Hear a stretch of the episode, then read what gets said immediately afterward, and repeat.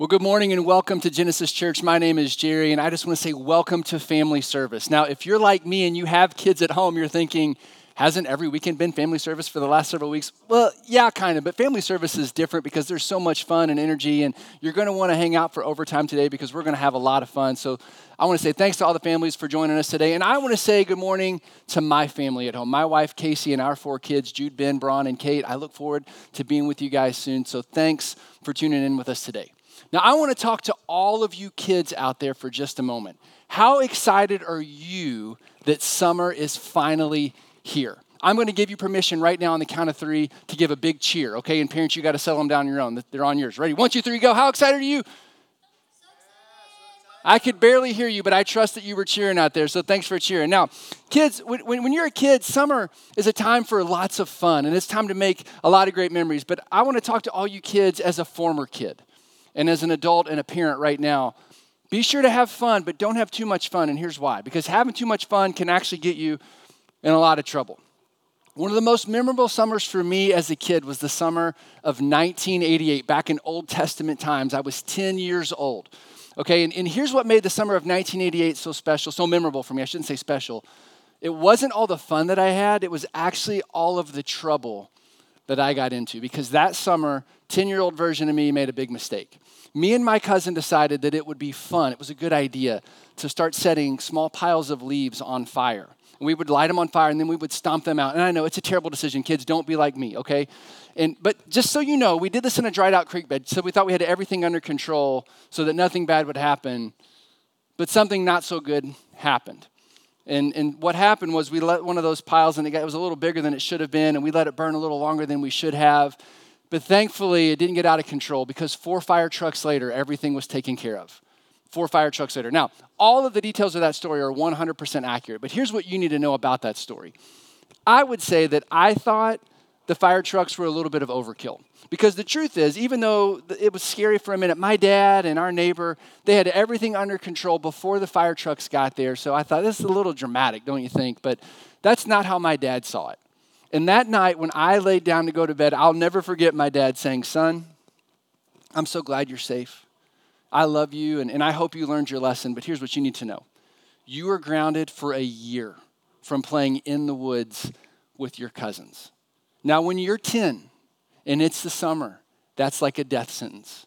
I didn't argue. I knew I was wrong. I had never done anything that bad before. But what I did do for the next several days and weeks and months, here's what I did I was on my best behavior. I did chores. I did everything I could in hopes of my parents forgetting all the bad stuff, that one little blemish on my record. And they would think, you know what, he's a good kid. He's not going to be grounded anymore. Now, here's, here's what's true whether you're 10 or you're 42 or you're 75, don't we all tend to take that approach when we mess something up? If we do something bad, we want to do something good to offset it so people don't remember the bad. Now, a scientist, Sir Isaac Newton, he wrote about, or he, he discovered a, a scientific principle that, that beca- has become known as his uh, Newton's third law of motion. And Newton's third law of motion says this every action has an equal and opposite reaction. Now, that's a scientific principle, but I think whether we realize it or not, we try to apply this to all the mistakes that we make in life. So we'll do something bad and we'll try to make up for it with something good. So I want you to picture a scale that looks something like this. And on the one side, you've got all the bad stuff. And anytime you do something bad, you try to overload it with something good. We do this all the time. So let me, let me give you a few examples. Parents, maybe you can relate to this. Have you ever been trying to get out the door, to get your family to the next place, no matter where you're going? You don't want to be late and you're telling your family, hey, we, get your shoes on, get your snack, get in the van, but you're convinced that your kids and maybe even your spouse, they're working against you. They want you to be late. And so you warn them and warn them and warn them. And finally, after the 23rd warning, what happens? You blow up and you yell. Hypothetically speaking, that's never happened in our house, hypothetically, right? But hypothetically, you yell, and all of a sudden, even though you feel justified, everybody looks at you like you're the bad guy, and you feel like the bad guy, and the scales are tipped to the bad. And you don't, I don't know about you, I do not like walking around feeling like the bad guy. And so I'll walk around like this all day. And then eventually, over the course of the day, I try to do things to balance things back out in my favor, right? So we'll get ice cream after dinner or we'll stay up late and watch a movie because I want them to remember, oh, dad's a good dad. He's a good husband, right? And so we do this all the time, this balancing act. We do this at work and at school, don't we? If you fail a test or if you miss an assignment, you do extra credit and you work really hard so your teacher knows that they're not going to give up on you, right? You're a good student. Or we do this with our friends. If we stand a friend up, if we make a date with a friend and we have to cancel, we feel like a bad friend. So the next time, what do we do when we meet with our friend? We buy them Starbucks and we shower them with compliments because we want them to remember, oh, they're not bad. They're, they're actually a good friend.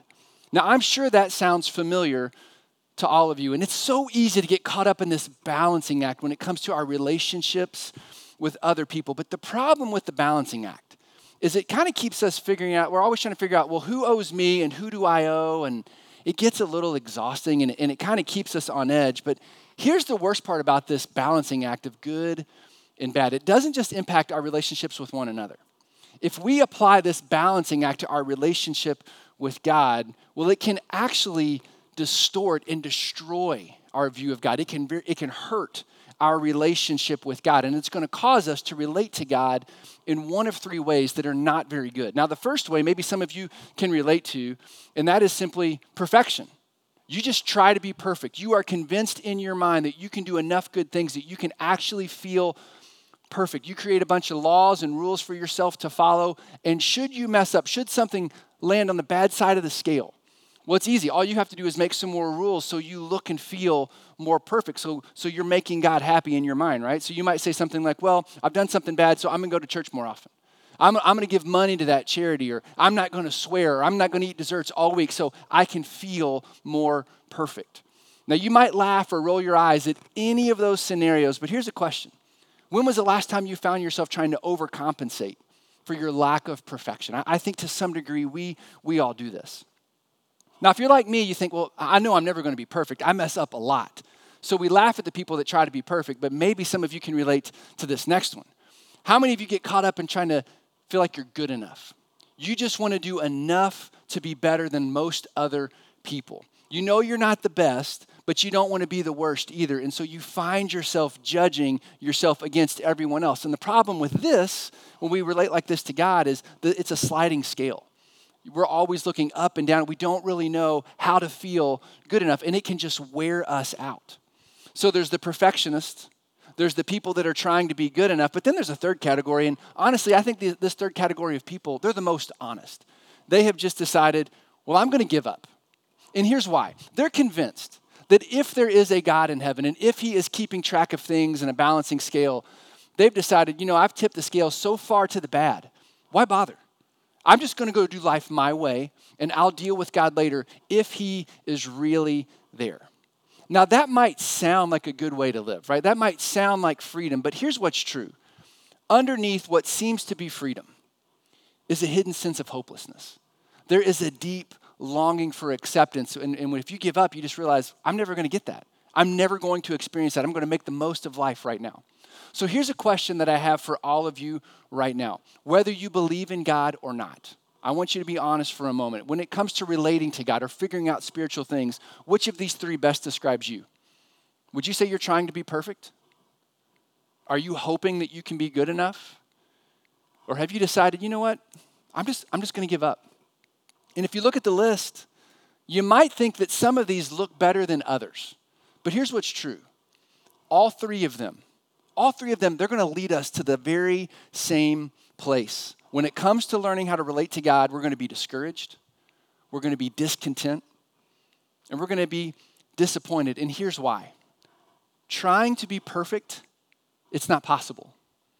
And, and trying to keep a bunch of rules, there's no joy in that. I mean this with all the love in the world, but have you ever met a joyful perfectionist? No. They're always trying to measure up to this impossible standard or being good enough. Being good enough is exhausting because you're always trying to, you're judging other people, and that's not good, but you're also judging yourself against other people that you think are better than you, and it just wears you out. And then obviously giving up, giving up hope. Well, well what, do you, what do you do from there? There's, there's really nothing to look forward to. Now, if these are the only three options we have when it comes to relating to God, I'll be honest with you, if these are the only options we have, it is no surprise that a lot of people give up on a relationship with God altogether. They walk away and say, Why even bother? But here's the good news the writers of the New Testament tell us there's actually a fourth option. And here's what's really good about this fourth option It has nothing to do with a sliding scale and measuring the good and the bad. But before we talk about that, there's something that we all have to come to grips with. And I want you to think about this for your own personal life. Would you be willing to admit, maybe not out loud, but in your heart, that if there is a scale, that it's just tipped so far to the bad that you know deep down in their heart, your heart, there's nothing that you can do to bring it back to balance or towards the good?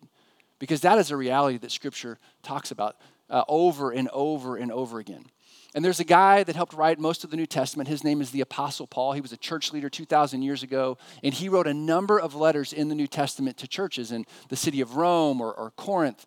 And, and as he was writing, he would encourage believers, followers of Jesus, with these words. And I want you to listen to what Paul says in his letter to the church in Rome when it comes to our ability to balance out the good in our life. This is what he says Everyone, all of us, has sinned, and we all fall short of God's glorious standard. In other words, Paul's making it clear that we've all blown it, every single one of us. We've all told a lie. We've all tried really hard to make ourselves look better than we are, and in some way or another, we have rebelled against God's standard and His will in our lives. He's just pointing out the obvious fact that if there was a scale, it is so it's temp, it's stuck in this bad position and there's nothing that we can do to bring it up. And you might be tempted to say, yeah, whatever, I'm just going to write that off. Well, here's the thing Paul didn't just mention this once, he mentions it a lot, especially in the book of Romans. Look at what he says in Romans 3:10. He says there is no one, no one, no exceptions, who is always the, who always does whatever is right. No, not even one.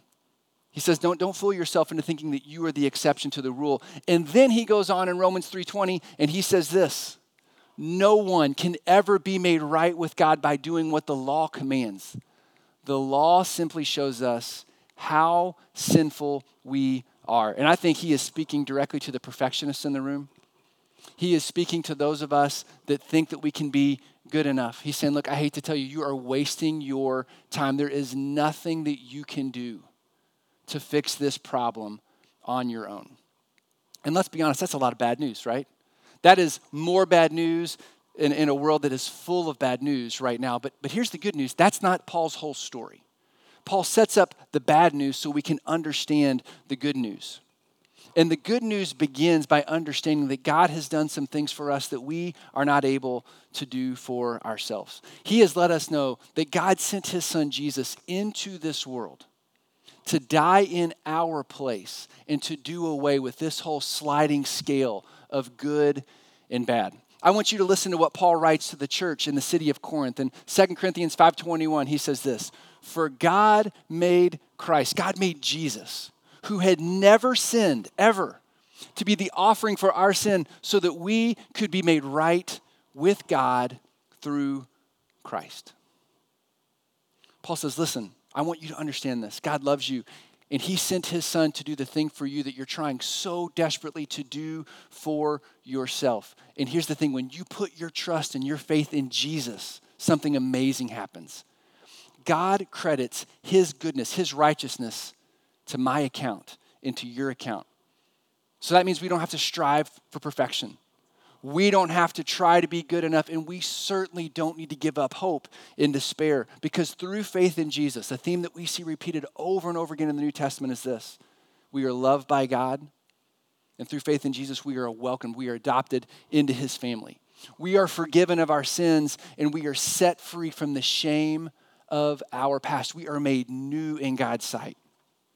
I want to say this one more time when we put our trust and faith in Jesus' death on our behalf, his goodness is credited to our spiritual accounts. And when God looks at us, he smiles because we're made right with him.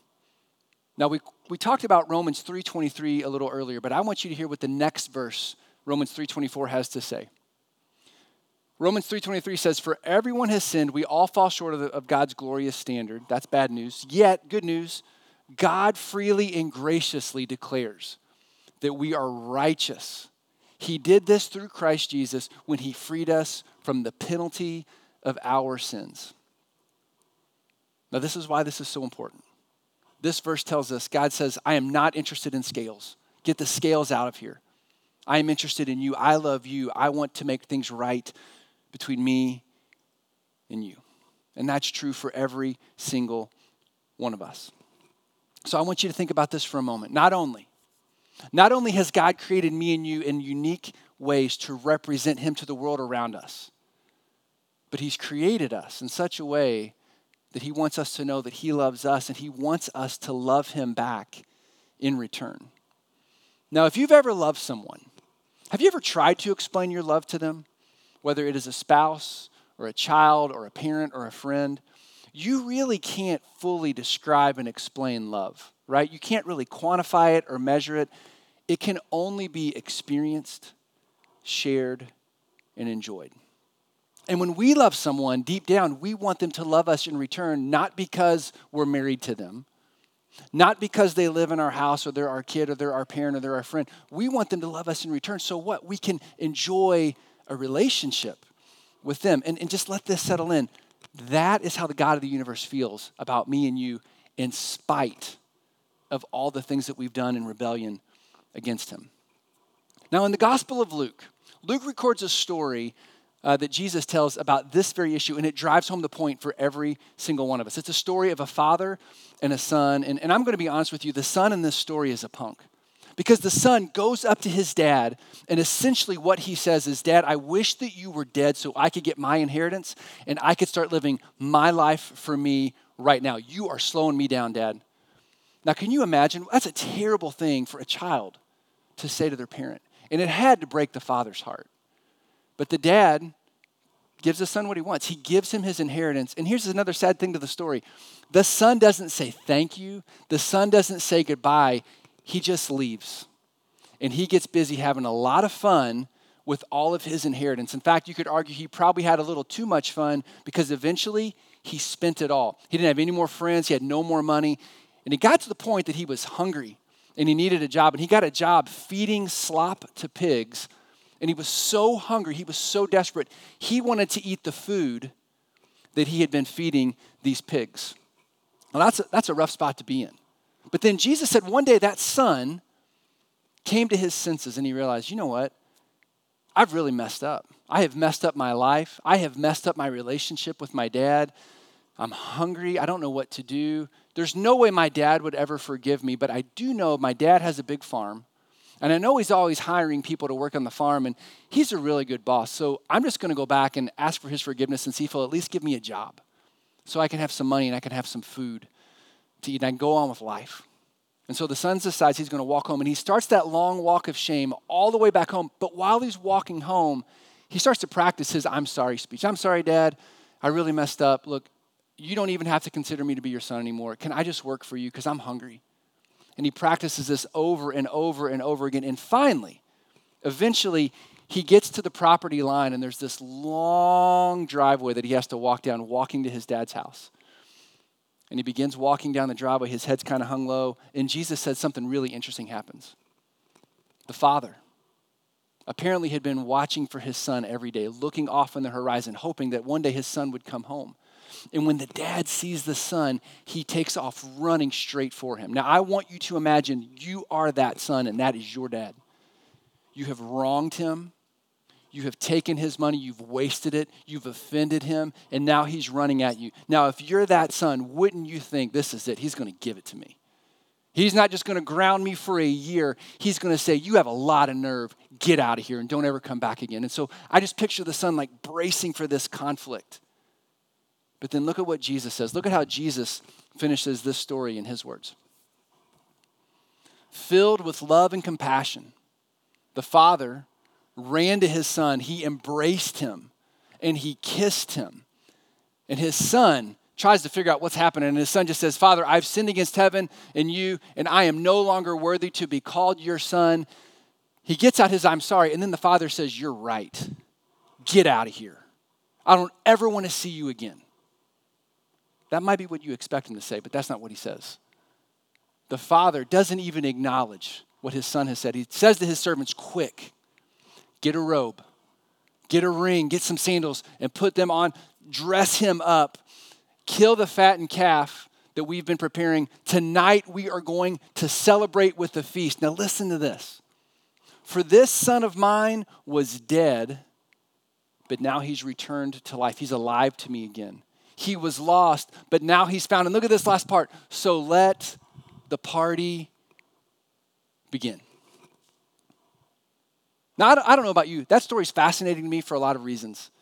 Because I've always read the story and thought it's really about how awful this son was to his father. But Jesus says, eh, that's really not the whole point of the story. The point isn't just how bad the son is, the point is how good the father was to his son in spite of all the things his son had done to him. And Jesus says, I want you to understand, you and I, we are the son in that story we have rebelled against our Heavenly Father. We have done things our way. We have gone off and done our own thing and rebelled against Him. But Jesus says, Oh, but also remember, the Father in the story is God. And He is just waiting for you to turn around and to come home to Him. And the moment you do, He's going to meet you. He's going to hug you. He's going to kiss you. And He is going to celebrate because you're His son, you're His daughter. He longs to have a relationship with us, and He is just waiting for us to turn to Him. Now, that might be hard for you to imagine because maybe you grew up in a home, or maybe your experience with Christianity has been that, you know, God really just is judging me. He wants bad things for me, but God doesn't, He's not interested in the, in the scales. He's not trying to shame you, He's not waiting to zap you. He loves you. He loves me, He loves us, and He is waiting for us to come back to Him. Now, and I want you to listen to how Jesus explains this in John chapter 3. He says this For this is how God loved the world, the whole world, this broken world that is a mess right now. Every single one of us. He gave His one and only Son so that everyone who believes in Him will not perish, but have eternal life. God sent his son into the world not to judge the world, but to save the world through him. And so here's my question with you Where are you at right now in your relationship with your Heavenly Father? Are you trying to be perfect? Are you hoping that you're going to be good enough? Are you ready to give up? Now, maybe you're a follower of Jesus, but every once in a while it can be really it can be really easy for us to say, Yeah, I'm following Jesus, but I got to try really hard to keep it all together. Or it's just easier to judge myself against everybody else. Or maybe you're even teetering here on giving up. If you're a follower of Jesus, you are forgiven, you are restored, and it is time for us to live out of this relationship. There is a world around us that is falling apart, and it is waiting for us to bring the peace of God to it. And that happens by having a peaceful relationship with our Heavenly Father. So, what are you waiting for? But I want to speak to my friends out there Maybe you're, you're struggling to believe. You've tuned in for the last several weeks, but you're struggling to believe that there is a God in heaven. And you're here. You've given up. There's a pandemic. The world is falling apart, and I'm just going to live life for me. There's no life in that, my friends. I want to encourage you to listen to Jesus' words, to take a risk to have a conversation with someone about beginning a relationship with God through his son Jesus. Now, right now, here's what you can do. We have got some staff members and some pastors that would love to talk with you about taking a next step in your faith journey, okay? We're not going to convince you of anything, but we would love to pray with you, to pray for you, and to talk to you about surrendering your life to Jesus and experiencing this relationship with God that He has had for us from the very beginning. And so, right now in the comment section, you should find a Zoom link you can click that link and you're going to be paired up with someone that you can talk to and pray with today. And, and I just, I, I beg you, as a friend, just start that conversation. You will not regret it. Jesus has done for us what we cannot do for ourselves. So, what are you waiting for? And here's some exciting news. If you choose to follow Jesus today, you can join us in two weeks because we're going to be celebrating baptisms on Sunday, June the 14th we're going to celebrate people that have surrendered their life to Jesus and they're going to be baptized into Him. They're going to be raised to new life. And you can experience that with our church family. And so, what are you waiting for? Why not? You've been exploring God for these last couple weeks. Why not just take another step in that direction today? Click on the link in the comments section. Talk and pray with someone today. Let us know how we can help you. Would you pray with me? Father in heaven, this world is really broken, and that is very evident to all of us today.